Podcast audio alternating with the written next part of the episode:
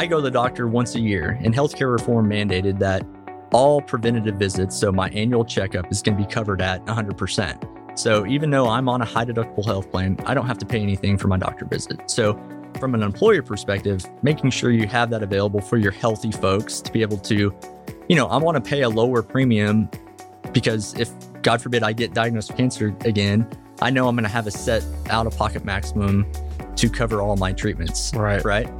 But there's a lot of employees that $3,000 or $5,000, that just seems too daunting. And if I know if I have little kids and I'm going to the doctor every other week, those set copays of $25 for the doctor visit or $50 for the urgent care visit, that that feels a lot more comfortable to me. And I'm willing to pay a little bit more out of my paycheck to have that comfort of, of that PPO type plan or that copay plan, you know, whether it's PPO or HMO. Hello, everyone. My name is Chris Powers, and I want to thank you for joining me on the Fort podcast today. This show is an open ended discussion and journey covering real estate, business, entrepreneurship, and investing. I would love to hear from you by tweeting me at Fort Worth Chris on Twitter. And if you've enjoyed this show, I would be super grateful if you would subscribe on Apple or Spotify or whatever platform you're listening on. And if on Apple, if you would leave a rating and review, it would mean a lot. And last but not least, you can check out all these episodes on YouTube. Hey guys, it's Chris. Thank you so much for joining me today on the Fort. I'm pumped to have TJ Hutchings with me today, who's a friend of mine here in Fort Worth and a partner at Higginbotham, focusing on health insurance. While health insurance can often be something that we don't talk about often, it is the second or third uh, largest expense on most businesses' P&L. And so today's a deep dive into what health insurance is and how we can, as business owners and business people, make smarter decisions for our businesses and our teams. So thank you so much for continuing to join me on this journey, and I hope you enjoy the episode. All right, TJ, welcome to the show. Chris, I appreciate you having me. Yeah, I'm excited. So, listeners, TJ and I become uh, really good buddies over the last five years, and we've had lunch together and just chatted about lots of things. And one of the things that we're going to talk about today is the health insurance industry. If there was anybody that could make this uh, one of the most exciting things we listen to, it's TJ. And my goal today with you is to learn what it is and how small businesses and business owners in general can think about it. So, before we get into all that, let's talk about who you are, where you came from, and some of your story that led you to today. No, absolutely. From Oklahoma City, been in Fort Worth now 10 years. Been at Higginbotham, which is a insurance agency based here in Fort Worth. It's one of those things that you ask 10 insurance agents how they get into the business, 9.9 of them are going to say, have no idea, or I just fell into it. And so it's one of those things. I was one of those 9.9. I mean, Yeah. I had no idea. I, I was mowing lawns in school. I uh, come from a single parent home, and it's one of those things that I, I just, I didn't know really what I wanted out of life. And so I, I was in a fraternity at OU and ended up working for the national fraternity uh, as a leadership consultant. End up, they sent me to TCU. I started our chapter at TCU. Met a gentleman there who introduced me to Jim Hubbard, who's he and Michael Park started our employee benefit division at Higginbotham like 32 years ago. Yeah. I tell him my story about growing up. I was again single parent home, but you know when I was 17, I was diagnosed with cancer, and so one of the things prior to that, though, my mom always said, "Hey, no matter what you do in life, just make sure you have good health insurance." And it was you know at that time at 17, I was like, I. That's great and all, but when I got diagnosed, it was absolutely critical for us because we didn't have funds to front the treatments or anything like that. But she had great coverage through her employer. And, you know, going through that experience, obviously we had good coverage, but we also had a really great advocate on our side um, because I had been misdiagnosed for a couple of years. And at that point, you know, I needed some, re- they- they suggested a research drug, which at the time, the insurance companies, you know, they weren't going to cover it. But our advocate that was working with my mom's company, he continued to file appeals. After like the fourth appeal, it got covered. And so, not not to say that it saved my life, but it definitely, I think it played a big role in A, research, but then B, potentially my recovery. So, you know, through that, I, I definitely, when I got approached to work in health insurance, that was the number one thing that stuck out was this guy that really, you know, he took the time to look at me as just an individual and want to put in the effort to hopefully get me a treatment that could potentially save my life. And I thought, you know, if that's something I can do for people, then absolutely. And then on, you know, I, I went to school for business uh, at the Price College of Business at OU, and that, you know, the aspect of business, and to think that I can have an influence on business or small businesses in a community on a second or third largest line item on their balance sheet at 28, you know, 30 years old, absolutely. So I could kind of mirror, you know, marry those two together, and uh, yeah, now I'm 10 years in, and it's it's just been an incredible ride because I think it's again, shares my passion of just serving people, but then helping businesses as well. So you your fourth appeal goes through. What happens to people when that fourth appeal doesn't go through and like nothing happens? Like what are you left with if that actually doesn't materialize into something positive like a company that's willing to take on your situation? Yeah, so there are a lot of different foundations out there that yeah. you can you can apply to, and that was going to be, you know, he had lined up, hey, if this doesn't work, we can apply to XYZ Foundation, and especially given the cancer experience and pediatric cancer, I mean, we were going to go through and vet every everything out there, and so. You know, that's always my suggestion for my clients is if we vet out everything, we need to be going whether it's government funds or any nonprofit foundations out there that can supplement the treatment, especially if it's research based. Yeah. All right. So you're at TCU, you're you're opening up the fraternity you meet the guys at Higginbotham. Just we chat about this at lunch, but what's the story about like you getting the job? And then I want to brag on you a little bit about what you've done in year one to year 10, because you're now a behemoth, uh, a growing behemoth in the industry. And so let's just talk about that journey for a bit. Yeah, no, absolutely. So, uh, yeah, I get introduced to Jim and we have a great conversation. Uh, and it was more just, we just sit down and he just asked me about my story and I, you know, outlined it for him. And, you know, six months go by and I come, I was going to get married on a Saturday in April. My contract with the fraternity was up in May and I still didn't have a job. I still had equipment to go mow, but my wife was like, You're not going to go mow lawns. And so I called Jim up and I was like, Hey, this is a Monday. I'm going to get married on Saturday. I think I'm going to provide a lot of value for your company. I don't know where that's going to be, but I just want an opportunity. he said, Well, come in on on Wednesday. And so I get there and we have seven board members that make up Higginbotham and five of the seven were at the table. And we literally just sit and talk about this. So at Higginbotham, we don't wear ties a lot. Yeah. But a guy had a bow tie on. So I thought that was kind of interesting. And so we were talking about a bow tie for the first 30 minutes. And I knew right then and there, no matter if they asked me to split the floors or change the light bulbs, I need to be there. And yeah. so we had a great conversation. I leave 30 minutes later and they just said, Hey, we don't know what you're going to do, but we want you here. Yeah. And that's all I needed. My wife, she kind of thought a little different, but uh, I told her, I said, give me three years. If at the end of that third year, if I'm not where we need to be or on my way to where we need to be, we'll figure something else out. And so, yeah, it's it's been good, good ride. So you made it through the first three years. Made it for yeah, for sure. Yeah, yeah. Okay. Let's just talk about your role. Like, what do you do for a living? Like, how do you think about what you do for a living? You know, at, at, a very high level, just a consultant for businesses, whether that's you have five employees up through, you know, my largest client has about 3,200. Um, so, but Higginbotham's real niche is 25 to about 500 employees. Okay. And so what we do is we broker the insurance, you know, the, the medical, dental, vision, life, disability, whatever you're going to be offering your employees, we go and find the best coverage and rates for that coverage. But that's, we call it that day one. Yeah. And then day two is what are we doing the next 364 days? So, Obviously, with healthcare reform, there's a lot of compliance issues that come up. We take care of all that.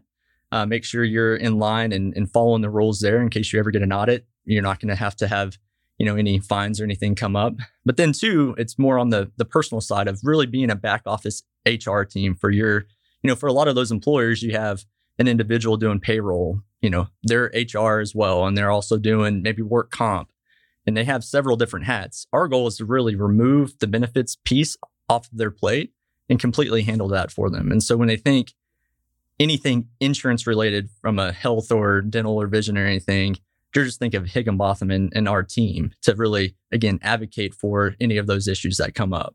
Really, it's looking at it from a strategic perspective. You know, a lot of employers, unfortunately, look, you know, just kind of year to year to year. Our goal is really to broaden it out and say, okay, like, where do we want to be three years from now? Where do we want to be five years from now? How can we help and if I hate using this term now due to this last year, but like, how do we bend the curve of, you know, these rising costs in healthcare? You know, yeah. we, it's not going away, but if what are we doing proactively to help you as an organization provide great value and you know wonderful coverage for your uh, for your employees at hopefully the lowest possible cost year over year over year. All right, so maybe we can break this up into everything that goes into getting to day 1 and then maybe everything that goes into the next 365 days. Yep. So let's just put I'm going to put my kind of small business hat on. Uh, there's so many questions I could ask here because I think where a lot of people come from is like you just said it's like it just seems like costs always rise it seems like plans are all the same it seems like more than anything it's really confusing to understand what you're even getting so maybe let's just start off with like what are the things that small business owners and business owners in general should be asking when they're at the table with you Absolutely. And if we can like broaden it, so let's define markets. Okay. Because that's one thing we, we we need to do because uh, you know, from a market of two to fifty would be considered a small market okay and a small group market. And then 50 to 150 would be middle market. And then we could just say 150 plus would be larger market. So Okay. Within those specific segments, um, specifically the two to 50 on the small market, healthcare reform mandated that all what's called a fully insured plan, meaning you have a set premium, um, you just pay the premium and you, you know, there's no more liability than your set rates. So that's all based on adjusted community rates. There's no, we can't negotiate those rates whatsoever. So if you have your 25 employees, I go to Blue Cross for a fully insured rate. It's going to be no matter if you're 25 employees at Fort Capital or ABC Plumbing, if they're all the same age and all in the same zip code, it's going to be the exact same rates. Okay. Right. So and who sets those TDI, which is Texas Department of Insurance. Okay. And so Blue Cross has to file those rates with TDI on an annual basis and they get approved, accepted, and that there's a negotiation there on between Blue Cross and TDI on an annual basis. But so I'd say from a business owner perspective is obviously you're going to get those. You, you need fully insured rates just to compare. But a company like y'all, younger population, potentially more healthy population, there's a lot of these plans that are called level funded, meaning the insurance company is going to underwrite, medically underwrite your company based on the health and demographic of your company of 25 instead of just going into these adjusted community rates. And so you're hopefully theoretically should get a lot better rates going through a level funded type plan. And what that means from a liability perspective is it's no different if the contract is set up right. And that's where you need hopefully an agent that knows the contracts behind everything. But I would say definitely for sure you want to see some level funded plans from reputable carriers uh, out there. And I think the carriers knew and understand these adjusted community rates are just going to go year over year. Because if you have the same set of employees, you know, if they age up, because they're all based on an age bracket, every year your rates are going to go up no matter what, because there's an age bracket there. So looking at a level funded plan, you're going to have more consistency from hopefully better renewals and because it's based on what's going on from a health perspective within the company.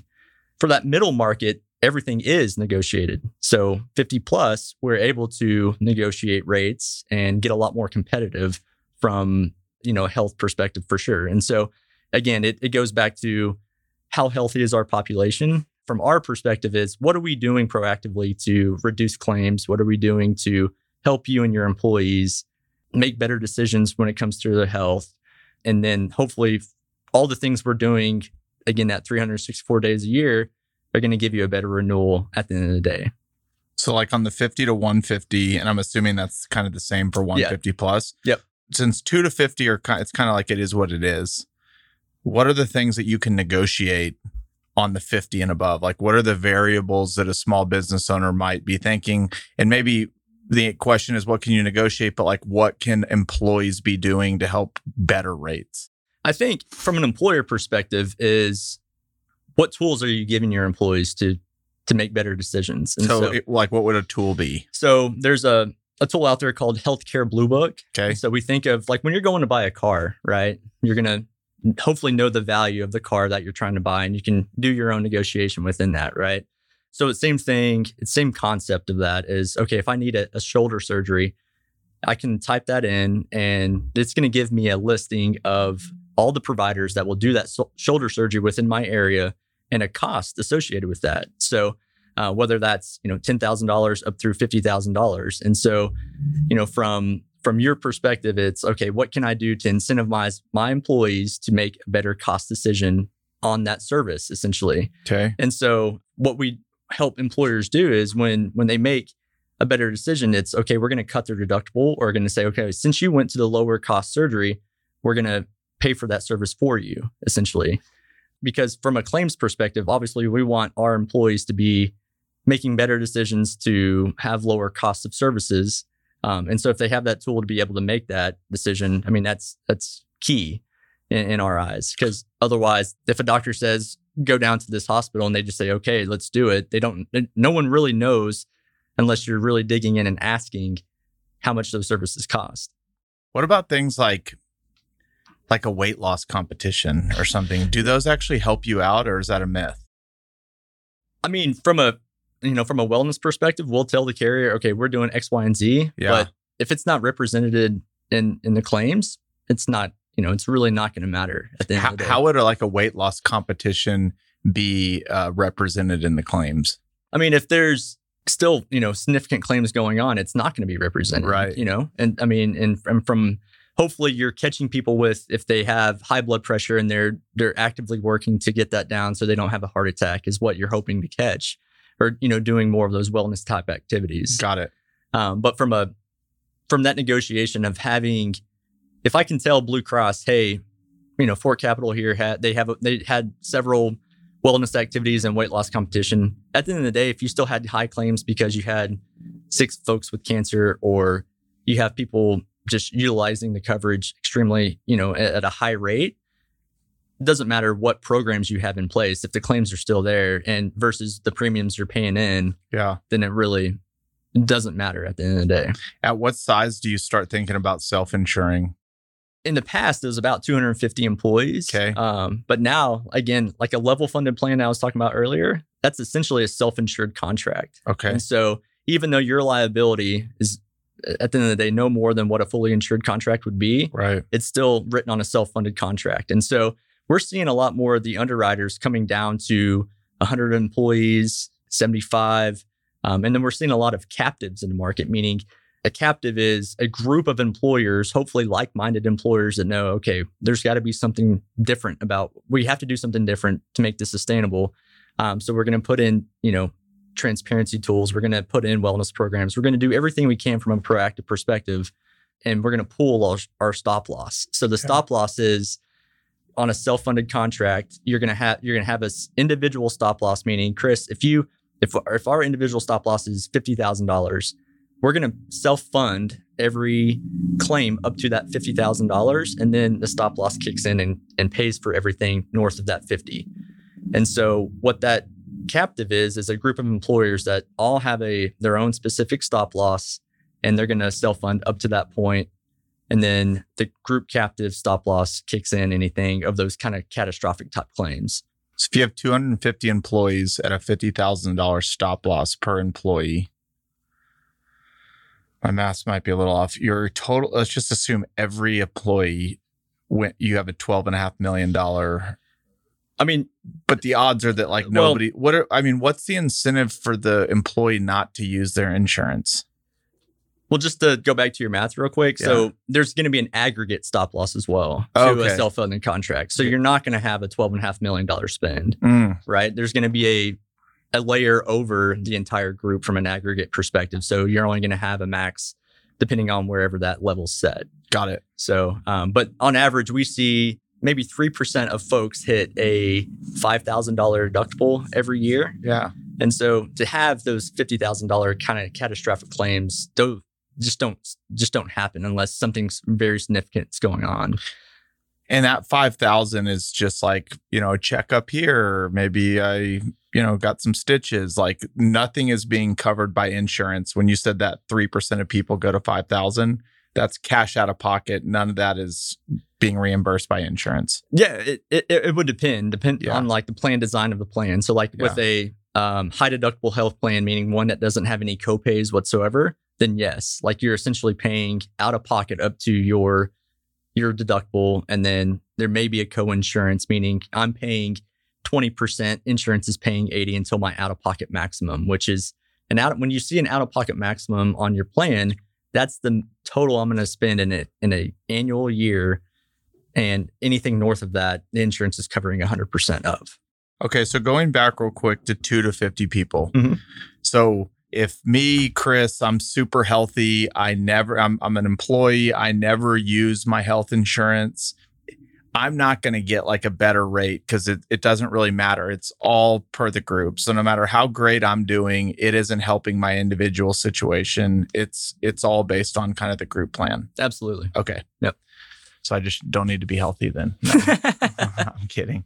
Why is it state by state? I remember uh, this was something on President Trump's agenda. It was just like, why can't states compete with each other for better rates? Do you know why, like, everything has been kind of walled to where you can only compete within your state? I mean, I think it's all driven, you know, again, when I reference TDI, so Texas Department of Insurance, and and the laws and regulations are all set by the government. So it's and it varies between you, you know each each state from the regulatory aspects from the the you know the state laws of of insurance. And so I think there's just there would just be too much confusion going into you know how and comparing each state of how we can have competition there. I just think it would be extremely cumbersome. It's all driven from the state and local governments there. Yeah, yeah. Well, I'm going to ask you a big question later, but just around like why we're the most expensive healthcare in the world, even though we're the most prosperous country in the world. But we can get to that in a bit. All right. So we're sitting down, we're figuring out what type of insurance we should get, kind of smaller business. I know we've kind of broken it into two to 50 and 50 to 150. What are the types of plans and what do they mean? Yeah. So, types of plans you're going to see a PPO, so preferred provider organization, meaning your employees are going to have a broad range of providers to choose from. Um, and then you're going to have HMO options. And what an HMO is, is essentially you're going to have to have a specific primary care physician selected. And so if if you need to go see a specialist, you have to go see that primary care physician to get a referral to see the specialist. And oftentimes those HMO networks are going to be a lot more narrow or skinny, as they say.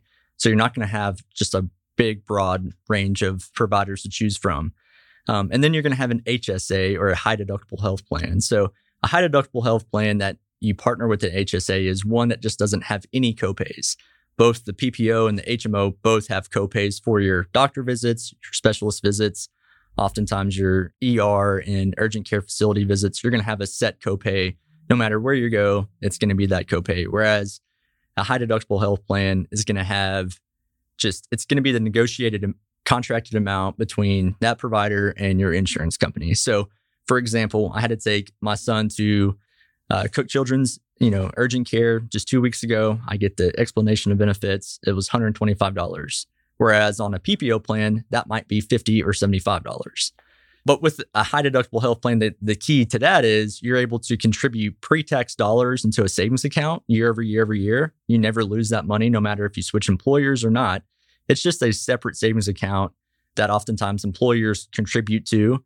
But you have a here in 2021 an annual contribution limit of 3600 for if you're an individual or if you have spouse, children or family coverage, you can contribute up to 7200. So the goal is there is, you know, like for us, I told my wife, hey, before we have kids, let's contribute enough where we're going to pay pre tax dollars for the birth of our kids, right? So we're going to save up enough. And then when we have our pregnancy, we're going to go through and pay everything with pre tax dollars. Well, over time, you can use those pre tax dollars and put them in investments and invest invest that money as well, depending on the HSA vendor. Um, but most HSA reputable HSA vendors allow you to do investments on on those dollars. So a lot of folks use it as just another retirement tool of I can put in pre-tax money and you know at some point I may need that for medical usage. And you can you know use it for medical dental vision anything that's pertaining to health you can use those HSA dollars on.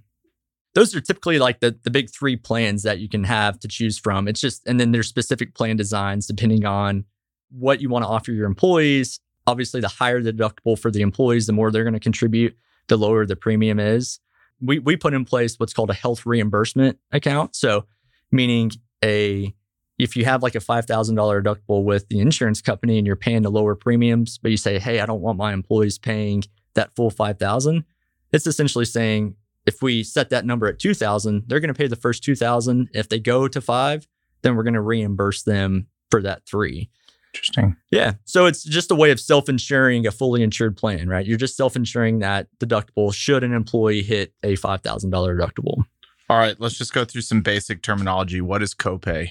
Yeah, it's just a flat dollar amount. Let's say you have a prescription drug and it, you have a generic and it's a $10 copay. For every generic drug, you're just paying $10 for that.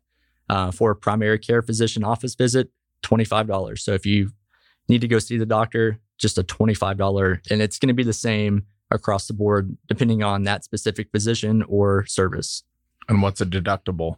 So it's going to be the the larger amount. So for your surgeries or your major imaging, it's going to be those first dollar the first dollar amount you're paying until there's a co-insurance, uh, which is the the insurance share until you hit your out of pocket maximum. And what is a premium? What you're paying, whether you and your employer combine. If you're if you're just getting single coverage, it's the premium you're paying, the dollars you're paying just to have insurance. Um, and typically, the the bare minimum an employer can pay is 50% of the employee only premium uh, to have a group level plan and that's set by the insurance company You may or may not know this, but why in America is it on your employer to cover health insurance instead of just the individual? yeah you know i think traditionally uh, and this uh, you know predates me obviously but it it's a way to attract and retain employees right it's what Okay. else am i getting if i'm offering a set r- wage here but my benefits are really good hopefully my the person i'm you know looking to recruit and to hire is going to know and understand wow their insurance is a lot more low here than somebody paying 50 cents or a dollar more especially on those hour, hourly type workers. And that's something that we have to really educate our clients on especially in you know the oil and gas field or any anywhere that's having those hourly workers. It's how are we communicating the value of our benefits and what we're paying for those benefits? Because from you know our perspective is if, if we're setting you know a flat rate from a wage perspective but we're have a large employer contribution do those employees really know and value that and so um, yeah i mean at the you know at a high level i think it is it's it's really those employee benefits of what are we are we using this truly as a tool to attract and retain employees All right. So you, we went through the first three, or we went through the different types. How, like, are there certain types of, like, how do you make the decision on which one to pick? Yeah. Because you could, you could say they all have their benefits, but like, what type of companies fit in each bucket? Yeah, absolutely. I always challenge my groups to have a dual option, right? Okay. Because whether a PPO or and, and in a high deductible health plan that doesn't have any copays. And and reason being is, you know, somebody like me and my family, Yeah. I'm real I'm I'm healthy now, you know, and uh, God willing that stays that way, but I go to the doctor once a year and healthcare reform mandated that all preventative visits, so my annual checkup is going to be covered at 100%. So even though I'm on a high deductible health plan, I don't have to pay anything for my doctor visit. So from an employer perspective, making sure you have that available for your healthy folks to be able to, you know, I want to pay a lower premium because if God forbid I get diagnosed with cancer again, I know I'm going to have a set out of pocket maximum to cover all my treatments right. right? But there's a lot of employees that $3,000 or $5,000, that just seems too daunting. And if I know if I have little kids and I'm going to the doctor every other week, those set copays of $25 for the doctor visit or $50 for the urgent care visit, that that feels a lot more comfortable to me. And I'm willing to pay a little bit more out of my paycheck to have that comfort of, of that PPO type plan or that copay plan, you know, whether it's PPO or HMO. So you know, I always challenge folks, you know, depending on the demographics of your company, the demogra- you know, your the co- the culture of the company of what do you think would be a more fit? If you can just a- offer that dual option there, it kind of gives the, you know people that that option to to choose one or the other. And it's through that open enrollment process. Unfortunately, we see a lot of employees, you know, they go through open enrollment and it's that, you know, 15 to 18 minutes a year that they're making a, a really large decision, but are they really focusing and understanding what any of that means? Yeah. We often think no, Yeah. even though I'm I'm more than happy to sit and It doesn't matter how much time it takes you. Yeah. Let's talk through that decision depending on your, you know, your specific circumstances at home or financial situation or whatever. But often, again, I mean, we see it week in and week out when we do these open enrollment meetings. People are just check the box. Oh, I just don't want to make any changes and they just go on. Yeah. But it's such a large decision. And I think, again, whatever we can provide them to make the best decision. So whether it's communication or avenues and advocates to talk to, um, but really stressing, okay, this is yes, this is the one time of year that you need to make the decision. So talk it over with your family. Make sure that you're making the best decision for you financially in your circumstances from whether it's kids and and comfort level of copays or whatever it may be. Why is it only one time a year? It's it's a government deal. They um well and, and plus it's uh it helps with uh, essentially adverse selection. So let's just say and what that means is let's say I I don't want I, I'm healthy. I don't need health insurance right now, right? Right. Well, I go through my open enrollment. First of the month begins, coverage begins. A month later, I get diagnosed with cancer. And that insurance company is essentially saying, I need a qualifying event to say I need I need insurance now, right? And so unless I have a qualifying event, meaning I get laid off, I get married, I have a child, anything that's deemed by the IRS a qualifying event, I can't get back on that coverage. Got it. So it's essentially protecting, you know, the insurance companies as well to say we don't want only the sick people having insurance, right? Right. So the the healthy population are supplementing, you know, the the the more sick out out there. And just rewinding for a second, you said most employers should offer a dual option plan. So you don't have to pick just a PPO or just an HSA. You can offer both, and Yep. employees can pick from either. Yeah, absolutely. So Okay. the the carriers dictate how many plans you can offer, but Yeah. most carriers are going to be able to, you can be able to offer 3. Okay. So, you know, what we see often is a base, so like a higher a, a base PPO meaning one with copays but a higher deductible, and then a buy up PPO meaning a copay with a lower deductible and then a high deductible health plan or HSA. So kind of a triple option, but yeah, I mean, if you can even just narrow it between the two, I I mean, there's, you know, plenty of success there as well. I just think I think the more options that you give folks, the more apt they're just to be like, okay, I don't really want to make a decision and going to spend less time on it because of that. Um, and that's been our experience just again through those open enrollment meetings. Yeah, Okay. So, and let's just talk about that open enrollment meeting because that's kind of a big day. Yeah. Should most employers be thinking about having their agent on site that day to talk with people, or should that be done a few days before? Uh, should there be because I know like let's just take you like you're you're definitely meeting with who's ever running HR and making the decisions but is it is it a, a better step to also say okay when we're going to start enrolling let's have a professional in the office that can kind of answer questions during either that time or a couple days leading up to it Absolutely. So we want to be there again because it's a, that extension of that team, right? Mhm. And so when when we're communicating to them and we tell them when you have issues, you know, think of us. We- You know, obviously you have your HR team, but we're the folks that are going to advocate for you and be able to find solutions for you. And so, yeah, we want to be there on site uh, if possible.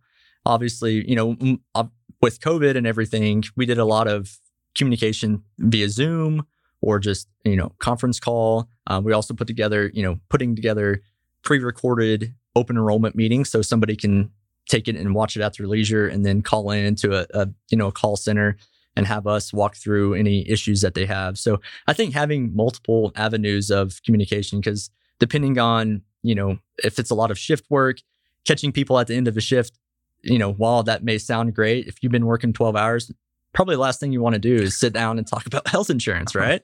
And so giving them a multiple avenue of how am I getting this communication? And if I do have questions, where do I go for it? Yep. Um, and again, it's not HR in our eyes. It's it's us who's putting in pl- in, in the plan, and we're going to administer it and be your advocate throughout the year. all right a couple more questions on this in the 22 to 50 employees and maybe the 100 the 50 and above if somebody joins my company that has a disease the kind of a lifelong thing it's a we'll call it a pre-existing condition Mhm. because they're kind of lumped in with the group and it's a group thing they're they can't be singled out meaning like their condition can't be like well we can insure everybody else in the company except for this person or what happens when there's people on the team with pre-existing conditions Yeah. So with healthcare reform, any pre-existing conditions, I mean, there's they're going to be covered, Okay. right? And so all that, like, they're going to have that coverage.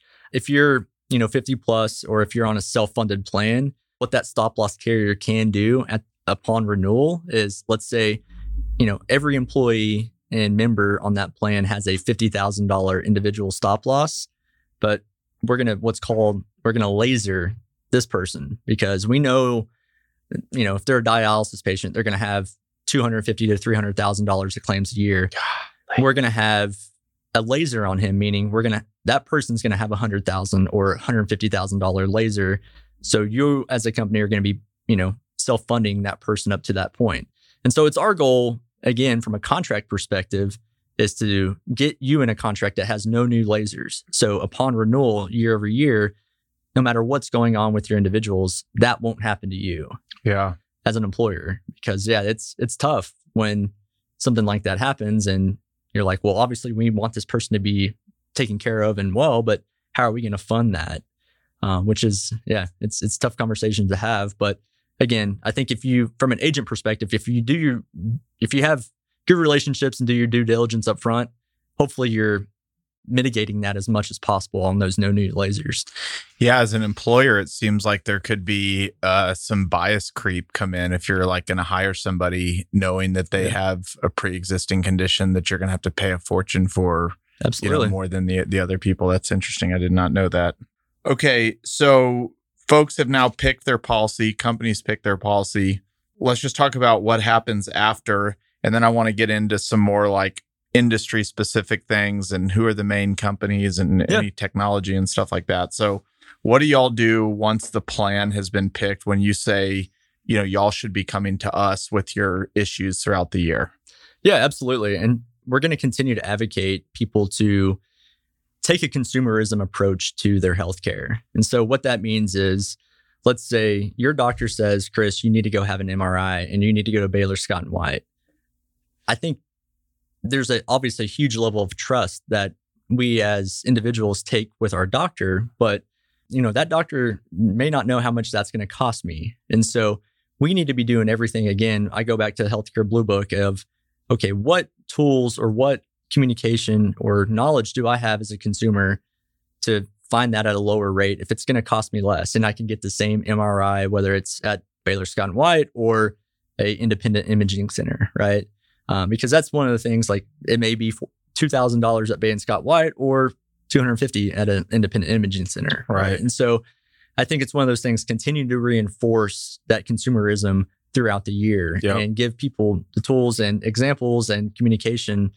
And if they need help doing that, you know, it's there's companies out there. It's just advocacy of if your doctor says you need an MRI, I call this number and they're going to navigate me to the lowest cost facility if that's Right. my if that's my choice. So they're calling you or they're calling the insurer. both. I mean, it's it's well, not the insurer. So there's third parties Yeah. um, that they can we can put in place. What you know, Quantum Health would be one of them. Of it's a, a specific av- advocacy for your employees to call to navigate them to the lowest cost, highest quality provider. Got it. And that's, I mean, as an employer, hopefully that's your goal, right? Yeah. Of I want my people to be taken care of, but if we can get them saving money and then I can save money as well, that's a win-win, right? But how are they getting there?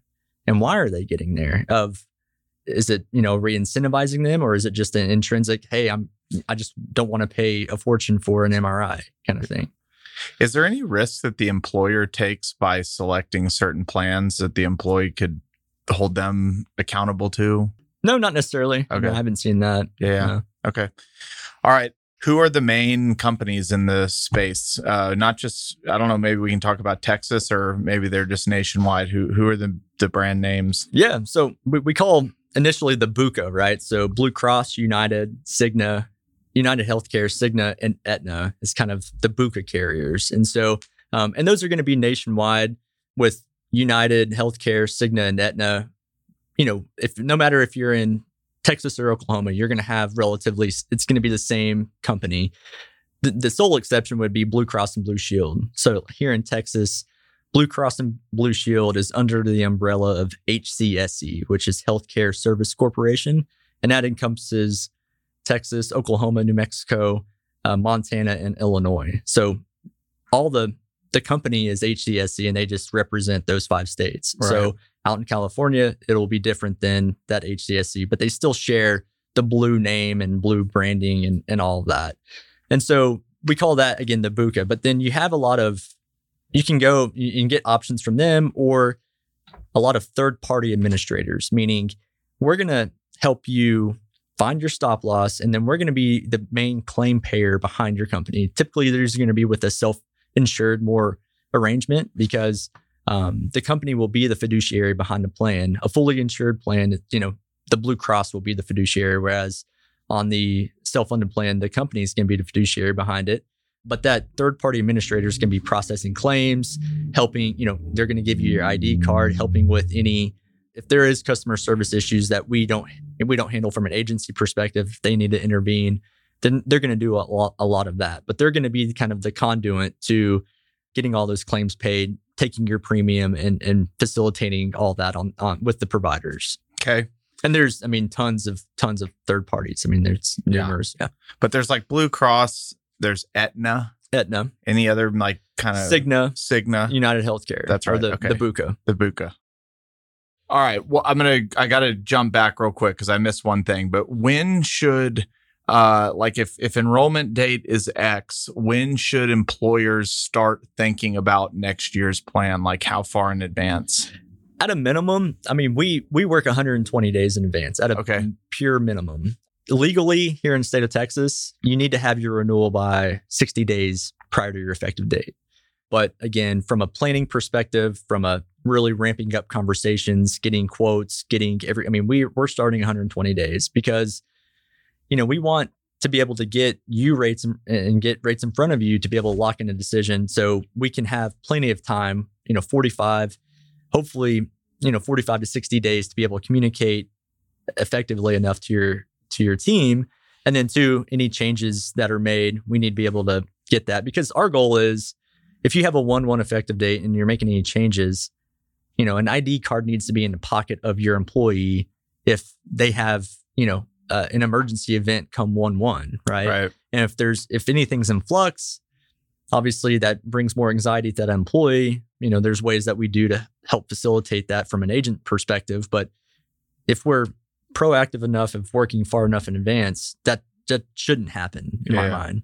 Um, and unfortunately, we see in our industry, I this last February I worked a renewal that again usually takes me 120 days. I worked it in six. Do you think the kind of work that I was able to do in six days was, you know, as good as what I would have been able to do 120? No, but that agent had put that person, that that employer, in a in a situation that called for a change of an agent within six days of their effective date. Yeah. Unfortunately, Okay, you're in one of the industries where uh, when a new administration comes in, like everything changes. And so my question is, how do y'all kind of like Biden just came in and and and stuff maybe changes annually or maybe it's more right, right around the the power change, but how do you guys constantly take in like what's going to be the new rules and and learn them really quick and then be able to kind of navigate and, and educate consumers? It seems like it's a lot of work. Yeah, yeah, no, it, it definitely is. And I think fortunately, you know, at Higginbotham, we have attorneys on staff that they do a lot of that for us, you know, and they they take in all the legislation, the hundreds of page regulations that whoever DOL or IRS pass, they'll stem it down for us and say, okay, your market two to 50, this is what we need to know out of this, so forth and so on on that. But from an agent perspective, I mean, that's how I've grown. I mean, I started out at right at the beginning stages of healthcare reform. And so I was, you know, 25, 26 years old and realized, okay, if if I know healthcare reform was a industry shaping event for all employers come insurance, right? So if I can know the compliance end of healthcare reform, that kind of puts me on par with somebody that's been in the business for 40 years because this is brand new to all of us. Yeah. And so when those those events do take place, again, it's my goal to know and understand that a to take care of my client. Yeah. I'm not going to just get depend on our attorney to do that. Um, but then b when when there's employers out there that are deficient in these areas, then that's where hopefully they're going to see the value in what I'm bringing to the table from just a pure compliance perspective. But there's also associations out there. So uh, NAHU, meaning uh, National uh, Health Underwriter Association, they do a lot to advocate for us and and get get us that type of information. And we're also a part of uh, what's called CIAB, uh, which is a just a broker, national broker association that um, I saw through COVID. They they did a lot of, I mean, they're boots on the ground in DC, and they did a lot of advocating for us. But then, you know, getting us the information as it was being passed, um, you know, from PPP to all that, because even though I deal in health insurance, my goal is for my clients to see me as just if, if I have a, an issue with business, whether it's, you know, health insurance or not, I want to, you know, TJ's connected to a lot of people. Hopefully he can find a solution or an answer for me, um, no matter what it is, especially from a compliance perspective. And just the dumb question of the day is healthcare reform also known as Obamacare? Right. Okay. Yeah. It, another dumb question is it Obama? Has it been re- like is it still moving forward under the same uh, momentum that it started with, or has it been kind of derailed a bit, or have things changed about it? So yeah, the Supreme Court actually just, um, I mean, it, it's it's still here and it's here to stay. Okay, um, there's going to be potentially aspects of it change in the future from from what we're getting, but I don't foresee any, anything real of significance changing within the next, you know, six to 12 months okay. at, at, this point in time now I'm just kind of in question mode. If I don't have health insurance, and maybe you already answered this by the foundations, and there's a lot of America that still is not insured, and I get cancer or I get in a car accident, who's paying those bills? Does anybody know? I mean, outside of so if you because you, you know, can't you can't refuse care, you can't refuse care, but then yep. you, I mean, maybe the answer is like they're saying here's your million dollar bill and good luck paying it off the rest of your life i mean but, there's i think there's always a negotiation there of yeah. depending on your income and you know hopefully hospital systems aren't taking wages away from you for specific you know but our goal is to get you set up on a payment plan if if if somebody comes to me that, that like what do i do and you are an income earner and it's facilitating a negotiation there between you and that provider to find an agreement. But if that's just not going to happen, then in my mind, it's they can they can only write off so much. But yeah. um, I mean, it's it's being supplemented somewhere, whether it's state or federal. Okay, and maybe this isn't your expertise. Uh, maybe it is. Like, why are insurance or why are health costs continuing to just like go through the roof? There's a a gentleman named Dr. Bricker. He puts out some really great videos, and he put out one this morning uh, and stated that hospitals on average bill 241% of what Medicare pays, right? So say that one more time. So hospitals on average okay. bill their patients 200 so bill the, the insurance companies, private insurance companies 241% of what Medicare pays. Yeah. So Medicare prices and services are set by the federal government. So we know what Medicare is paying for, you know, an MRI, right? It's a set Medicare is going to pay X. So what what he is saying is the studies that have been made is insurance companies are paying 241% more to hospitals than what Medicare is paying. There's no there's no regulation there on what a hospital can bill an insurance company. And so my thought is if if in, you know if hospitals and providers continue to bill higher and higher and higher, the insurance companies have you know th- yeah they have their contracted agreements, but if it's still 241 percent above what the government's paying, so there's a lot of money to be made there, right? Yeah, and and that's that's not slowing down. Those yeah. bill charges are not slowing down of of what health insurance companies are paying. So they're going to have to make up for it in the premiums they're charging their their their customers. And that's why you like hear these stories of you know you you're in the hospital and you ask for a box of tissues and you look at the bill and it's a hundred dollar box of tissues. That's literally just like a hospital being like, let's just see what we can get for this box of tissues. It's I mean, they have a they have a, a a charge master and I mean it's it's literally what they're charging for that box of tissues. It's it's on there, but again, it's we know that that rate for Medicare, and you look at it from a Blue Cross or a United Healthcare, and even though their negotiated rate, they they tout a discount. Like we have a 50% discount. And my question is, of what? If you're being charged 500% of Medicare and it's a 50% discount, but I'm still the insurance company, or if I'm self funded, I'm still paying 250% of Medicare. that's not a discount in my opinion. Yeah. Right? And like uh, I was reading something, but uh, just pick a drug Uh, here because it's privatized, and, and and that guy Martin Scorsese or whatever the hell his name is that bought that pill for like eight bucks and started charging eight hundred, which you can do in America. Kind of on that theme is there's things that sell in America for hundreds of dollars of you know a bottle or a pill, whatever, but in Canada it's like ten bucks. Yeah. Uh, just speak a little bit to why it's 10 bucks in Canada and here. Is it just because the government subsidizing there, or how can it be so much cheaper, the same pill? Yeah. So I think just the amount of hands that that pill is passing between manufacturer to pharmacy benefit manager to you know it, it there's just there's just so many layers there of people taking a cut of that pill Yeah. from a financial perspective right whereas if it's coming from canada it there's just there's just not those layers to be filled in my mind And that's just America being America. Yeah. Yeah. There is a huge industry though. Uh, I've had a daughter that was born at 26 weeks that st- that spent four and a half months uh, in the hospital, and then I had a father, my father, when he was in the ICU for uh, a month. Um, so I've seen two medical bills come in that were uh, in the seven figures, and we sent both of them to these companies that basically like I think they work on behalf of the insurance agents to basically fight the hospitals and Yep. then they keep a cut or whatever. Mhm. That's is that a pretty big growing industry is to hire the person to fight your bill? Yeah, especially if you're self-funded, right? Yeah. Because if I'm self-funded, I want to be paying, you know, obviously the bottom dollar of whatever service is out there. Yeah. And so the amount of abuse and fraud that goes into billing, Yeah. you know, um, just to give you an example, Blue Cross right now, they'll auto adjudicate any bill north of $100,000. Well, if I'm self-funded, I What's don't What's that mean? so they're just going to cut a check for any any claim that comes through that's Okay. less than hundred thousand dollars, right? Okay. But if I'm self funded, I I want, you know, I want to be taking a look at with a microscope of every cent that's going out my door, right? And so that's why we often look at third party administrators that have a much lower auto adjudication aspect of claims. So whether that's five thousand or ten thousand dollars, they're going to essentially cut a check for anything less than five thousand dollars.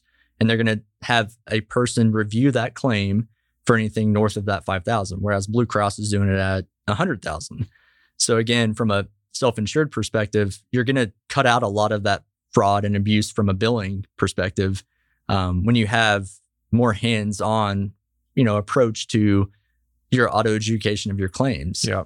I- i'd say that business obviously it's not slowing down by any means to answer your question Okay. I, I sometimes I keep bouncing back to our earlier conversation and I asked you I said if you're at a two to fifty and you do all the right things and you're super healthy, it doesn't really matter because you're lumped in with the group. if if you're fully insured for yeah. sure. Yeah. Okay, so my other question is okay, let's say, you know, the three of us, me, you, and Big Johnny over here are part of a company and we're part of a 40 person company. We're healthy as hell. And unfortunately, like two of our coworkers have something really bad happen to them that year and have huge bills. Yeah. Does that impact everybody's premium the next year? Can like one employee like pull the whole group forward? if you're on a level funded or you know partially self funded type plan, yeah, it will. I mean, I just went through a renewal right now. We were going through, you know, had a great claims year. I mean, they had a good surplus built up. It was looking phenomenal. Um, and this this employer had 42 people on the plan. We had uh, one individual um, have brain surgery. Literally, I mean, it was about a month before that we started getting the renewal going, and end up being about a four hundred fifty thousand dollar claim.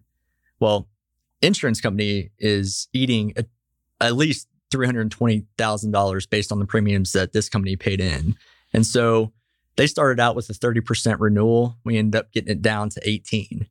But Yeah. everything was looking great until that one brain surgery, right? Yeah. And so, unfortunately, companies going to eat, you know, 12% pass on 6% to their employees. But it is what it is, you know, and Yeah. that was that was the best that I tried to get, you know, quotes from all, all the other carriers and everything else, change plan design. They don't they, did, they didn't want to pass off any more plan design changes. So they, you know, give me your bottom dollar rate from the, the insurance company. Yep. And fortunately enough, it was a one-time surgery. Had that person had chemo or radiation or anything past that surgery, that 30% would have been 45 or 50. And who knows what, you know, we would have gotten from the other carriers at that point. All right. So if I'm a small business and when typically if a small business is going to make a change in agents Yeah. um, or brokers, they are going to interview possibly two or three groups around town to decide who they're going to go with. What questions should they be asking if they are interviewing different groups to help make the decision that they're picking the best option, uh, the best group to work with, outside of just some personal relationship that Yeah. you know you play golf with the guy? Absolutely. Um, initially, it's you know what services are you bringing to the table without having to cost me more money, right? So, like if you're a company that has 20 or more employees, you have to administer Cobra. So whether that's HR director doing that or I have a third party administrator, that's going to cost me money. For example, at Higginbotham, we have an internal Cobra team, so we're not charging our employee our employer groups for that Cobra administration. So I would say yeah, what services do you bring that don't nickel and dime me would be another, uh, you know, it, flat out. And then at, at what fee are you going to charge? So typically it's a per employee per month fee. And are you taking commission on top of that fee? Uh, we've seen, unfortunately, some folks set up a fee with a, a company and then they'll take commission on the, you know, dental, vision, life and disability. And it's kind of a getting a fee plus, you know, some. And so I think I, I work 100% transparent. I just want to make sure I earn what our agreed upon amount is. Um, and so making sure you know and understand those fees involved. I think, too, looking at it from a proactive perspective is like, what other ideas are you going to bring to the table outside of just your standard, you know, fully insured plan? And here's your plan design, and here's how, you know, upon renewal, you know, what other ideas can we can we do to help, you know, mitigate some of these costs? What vendors are out there, making sure you have a full scope of, again, from a proactive perspective, what are you doing to help my employees make better decisions, advocate for them, hold their hand through any issues that they're going through? Because we all know no one likes dealing with health insurance, and it's a super personal thing when you have to, when you're going through claims. But no one, you know, the average Joe doesn't ask the right questions to providers. They end up spending a lot more money. Unfortunately, providers ask for a lot of money up front. And that's part of our job too, is get some of that money back if if you, you as an individual overpaid. So it's again, what are you going to be doing to help me help my employees through those through those times in that process? Okay, now I'll flip the question. What does your dream client look like Oh man. besides pays on time? yeah. I think somebody that is, isn't afraid to roll their sleeves up and know and understand that there's a lot of work to be involved when, if you really want a sustainable program in place. So I, I, I parallel it to, I work with a lot of oil and gas and construction accounts, and they put so much emphasis on their safety programs, you know, and, and they want to keep their modifier, their E mod, you know, E mod below at one or below to, to keep contracts, right? That's how they're paying their bills. So they have such an emphasis on their safety program for that, so they can continue to keep their E mod down. Well, What's an EMOD? so it's it's, and I'm not. This is a property casualty deal, and this is not my specialty. But so e, uh, a modifier is like your work comp modifier. If if you have a lot of work comp claims, you're going to have a higher. It's a, they based it on one or you know one or below is great. Over one is not so great, and you can yeah you're going to lose contracts if it's over one essentially. Okay. So, but the, again, that the emphasis and time and attention that they put in on that is tremendous. But work comp compared that work comp specifically compared to the coverage compared to health insurance is a fraction of the cost. And so a perfect client for me is okay, I know how much health insurance is costing me. Am I willing to really again roll my sleeves up and get really involved and think outside the box of what I'm traditionally doing or what other employers are doing? And if you are, then I'm I want to be there to vet as many things out with you as possible. And you know, something I've been doing with a lot of my clients is direct contracts. So, you know, if you can set up a direct contract for all your imaging or surgeries with a provider system, so you're paying going back to percent of Medicare. If I'm paying 125% for all my images compared to 150% because I have a direct relationship and I'm steering employees there And I do that because I'm incentivizing my employees. It's not going to cost you anything to go get an MRI at this imaging center because we have a direct contract. Then that's the things that I like doing because I know for a fact, hey, I'm saving that employee money. They're going to go get their images for free. That employer is paying a much less, per, you know, percent of what they would have been paying just through their insurance company uh, or that insurance contract. And then I'm I'm showing a lot of value in setting up those contracts on, you know, as just an individual agent working with that provider system and that employer to do that. And so just like quick, like within a I'm I'm under 50 person company, in order to be that client, you typically have somebody that is like dedicated and accountable to being the expert on what you do and working with you. Or is that a team approach? Yeah, or? I mean, customers that have 50 or less, then yeah, it's it's somebody that typically one person. Yeah. Um, but hopefully that one person just knows it's a phone call. It's Right. not, it's an email. You know, there's Yeah. not a lot that goes on there. Of, right. Hey, here's employee, call them. That yeah. that's it. Because from a HIPAA perspective, it's tough because it's a double-edged sword. You don't want to dive in on a lot of that from a health perspective too with those employees, other than just to get them to where they need to be. Do you have any ideas for the industry or is there any technology that could disrupt this in a in a meaningful way? And and I mean that, you know, kind of prefacing that with you know, if you look at even like venture capital and we're coming out of COVID and where like lots of dollars are being spent going forward is like health is finally making its way back into the picture as actually being this really important thing that people should pay attention to. Uh, tons of venture capital dollars. I mean, I'm wearing a Whoop band here. I sleep on an eight sleep. We have all these different apps now, which should be making us healthier. But from your perspective, is there anything like interesting about the industry? Advancements that you're seeing, there are ideas that you have to make it better that maybe aren't happening right now. I think the idea of how we can make things more transparent from a cost perspective. There, Yeah. there's vendors out there, but and they're and they're getting better over time. But how are we able to get that in employees' hands and make that as user friendly as possible? Yeah. Um, is I think there's going to be more and more come out from that, and then from an advocacy perspective too, is you know they're they're like I mentioned quantum health earlier, which is one of you know the better ones in the industry. Um, but there's a there's a big price tag that comes with that, and so how can we streamline that down to the forty you know forty life group, right? Yeah. Uh, because a, a lot of those tools and resources are going to be for those larger employers, but it's it's figuring out how can we get those tools into smaller employers' hands.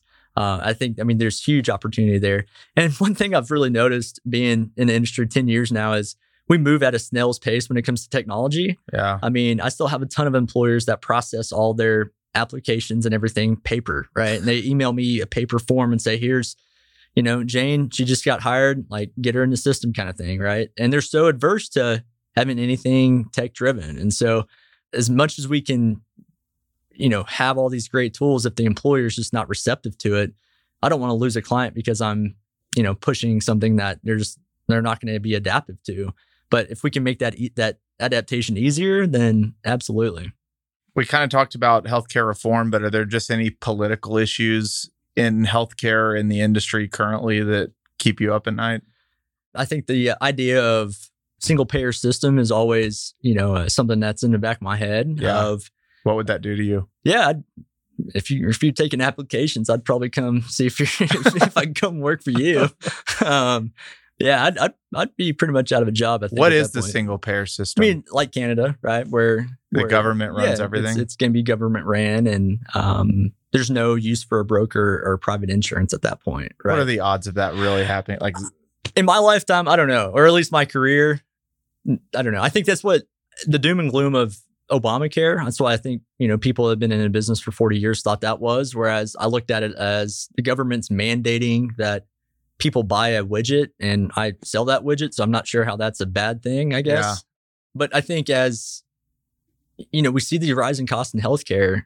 uh, Something has to be done, right? Yeah. Whether that's employer driven or government driven, something has to be done to reduce that. I mean, it's the steep curve of you just look at the Kaiser Family Foundation put out a study of inflation and workers' earnings compared to premiums and deductibles. And it's just, you know, 40% difference there over the course of the last 10 years. And it's just not sustainable at all in my mind. it's not. And I like to think hopefully employers are going to be resilient enough to figure out ways to partner with the right partners to make it happen. Um, but I don't know when you have provider groups out there charging these egregious amounts for services and the insurance companies paying it and essentially just having to, you know, get money back from premium, you know, year over year and increase the premium to cover that. It's a tough system to be in right now. It seems like it's like there's something that nobody's quite figured out because when I when I would see these bills where like a box of tissues was 60 bucks, it's like either A, create a law that you can't do that, B, be an insurance company that says you're not going to pay that, or C, go start a hospital where you actually charge like five bucks for the deal. Yeah. And maybe the answer is, well, you'll go out of business quick because all your competitors are charging 60. Or the answer is, no, maybe more insurers would want to work with you and more people would want to go to you. But it seems like this is like a private market could be settled pretty quick. But there's, what am I missing that's like not making this so obvious? Yeah. Well, I mean, to hit on your C, so in Oklahoma City, there's uh, the Surgery Center of Oklahoma and they every surgery that they perform, you're going to know the dollar amount it's going to cost you right up front. Yeah. And um, I think there's more and more of that happening, Coming. right? But yeah, I mean, it's it's totally right. And, and to me, that's and that's the thing. Like when go back to the buying a car perspective, you, you know exactly the dollar amount or relative good dollar amount of what that car is going to cost going into that transaction. Yeah. You go, you mentioned your wife going to the hospital. We don't know what that's truly going to cost, right? Yeah. Which that's that there's something fundamentally wrong with that. Yeah. Especially with something as personal as what something your wife went through, right? Well, and it's and it's eh, you're so vulnerable because once yeah. you're there, it's not like the at the at this point, it's you know we were talking about my wife going the other day, and it's not like you're going to get there and be like, oh, it costs that much. Never mind. Like I'm yeah. going home. Especially when you're like, it doesn't really matter at the end of the day because some dumb, you know, not dumb insurance company, but some right. insurance company is just going to pay whatever the bill is anyway. It seems super obvious and the fact that it's not done so easily just seems like there's a huge opportunity there at the very least. Oh, absolutely. Um, so anybody that takes this podcast and starts something, TJ and I get 10%. Deal. Uh, all right. Just a few uh, personal ones. Yeah. Is there something that happened to you? I, I think I might know the answer. Happened to you growing up, either an event or the way you were raised or something that kind of formed like who you are today? You know, it's funny because I, I reflect a lot, obviously, on getting diagnosed with cancer at 17. Um, you know, that that was obviously a huge shaping event for me. Um, just looking at the world and what I wanted out of it, what I wanted out of the relationship that I had with people. Prior to that, you know, my dad left when I was eight.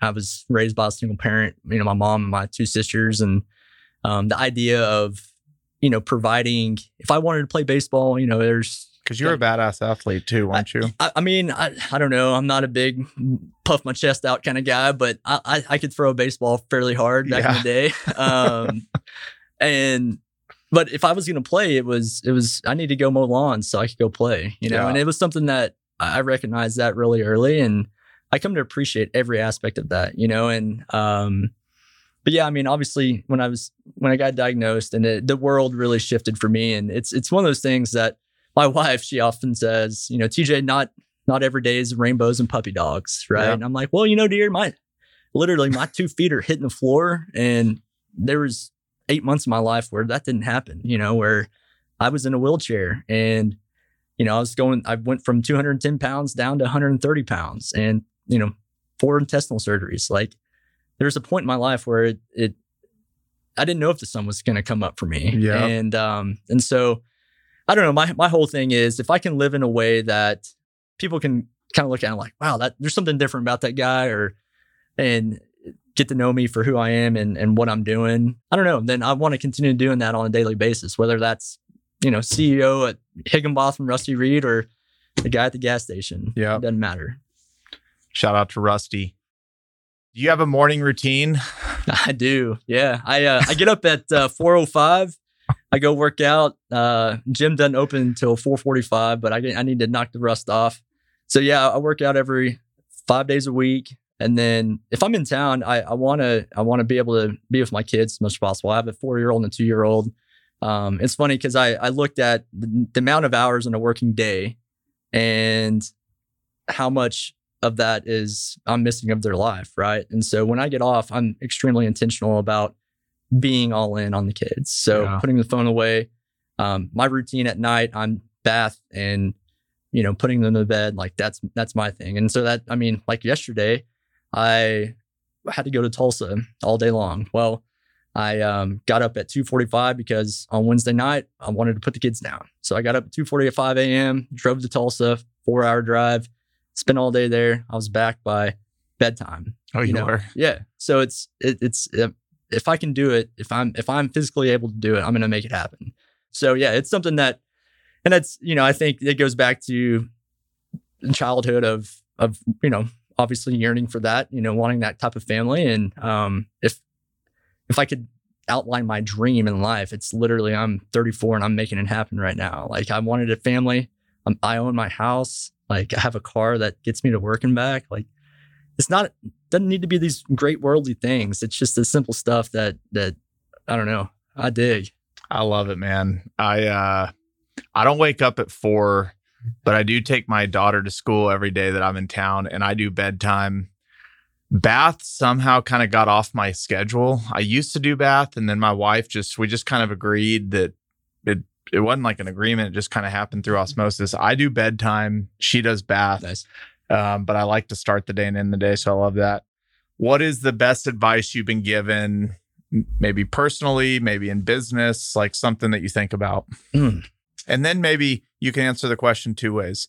Maybe advice to you, and then I'm sure people that will listen to this might be folks that might come work for you one day or work in the business. Like, what advice would you give to somebody starting in the industry? Yeah. So I think yeah, best advice.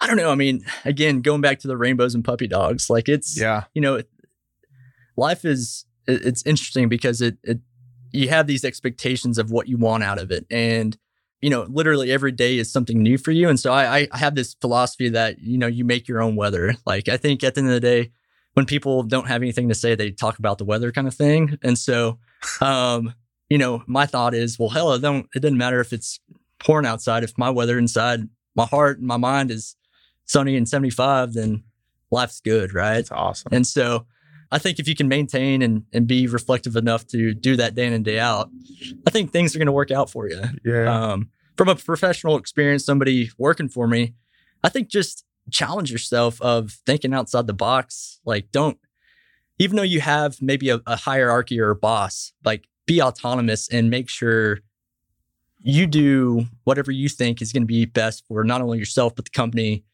100% and just full speed ahead. Yeah. Um, I think that's one thing I've truly love and value about where I'm at is I maintain and manage my own business.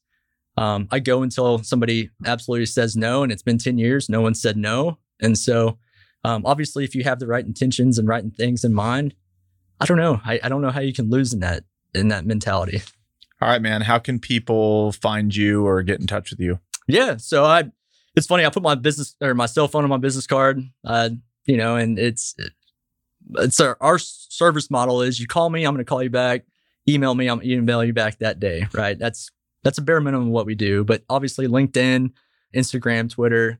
Um, I'm active. It, I, I love how active you are on Twitter. I've, it's it's funny because I've been trying to take an intentional look at how my industry can be like that, and I don't know. I don't know if I haven't found it or haven't connected to the right people on Twitter yet, but um, it's a goal of mine within the next year.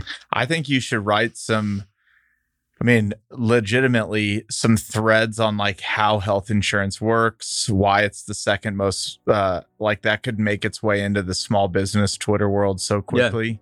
But we can chat about that. Yeah, no, definitely. Um, all right, we'll put your uh, we'll put your card in the show notes. So if you're listening and you want to get in touch with uh, TJ, you can find him in the show notes. Thank you so much for spending time with me today. yeah, man. Well, I appreciate you having me. This was awesome. Yeah. Hey everyone, it's Chris here again. Thank you so much for joining me on this journey. If you enjoyed the show, please subscribe to us on Apple Podcasts, leave a five star rating, or write a quick review. Thanks again, and I'll see you on the next episode. Chris Powers is the founder and CEO of Fort Capital LP. All opinions from Chris and guests of the Fort podcast are solely their own and do not reflect the opinions of Fort Capital LP. This podcast is for informational purposes only and should not be relied upon for real estate or investment decisions. The Fort with Chris Powers is produced by Straight Up Podcasts.